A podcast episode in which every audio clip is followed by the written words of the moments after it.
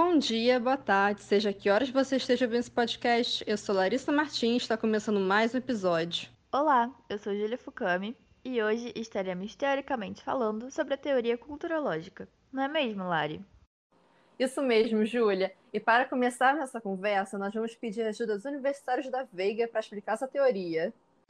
Oi, meu nome é Ana Lemos, sou estudante de jornalismo na Universidade Veiga de Almeida e estou aqui para explicar a teoria culturológica. Os estudos dessa teoria foram desenvolvidos em 1960 na França por Edgar Morin.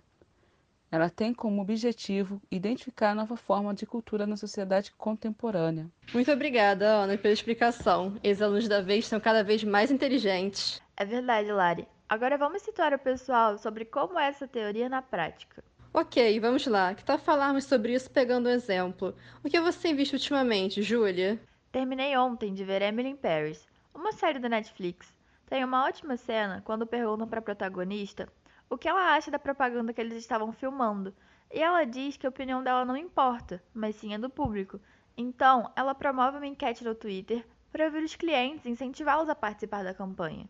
Gente, que incrível! Mas sabe o que eu tava pensando? É que a gente glorifica tanto as celebridades. Tem gente que é tão fã que acaba endeusando essas pessoas. Sim, e isso acontece por causa da cultura de massa. A gente quer aquilo que não pode ter.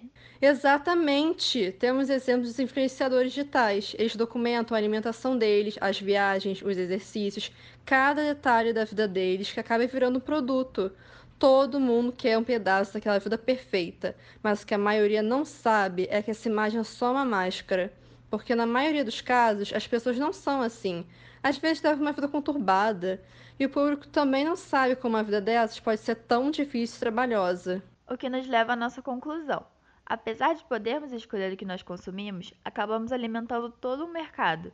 E a mídia, que sabe do que a gente gosta, se aproveita disso para atender seus próprios interesses. E então, tentando controlar a realidade cultural, retirando a originalidade da cultura e produzindo conteúdos cada vez mais iguais. Por isso que é preciso aprender e discutir essas teorias na nossa sociedade, para ficarmos atentos naquilo que consumimos e ter certeza de que é exatamente isso que nós queremos. Eu sou Julia Fukami.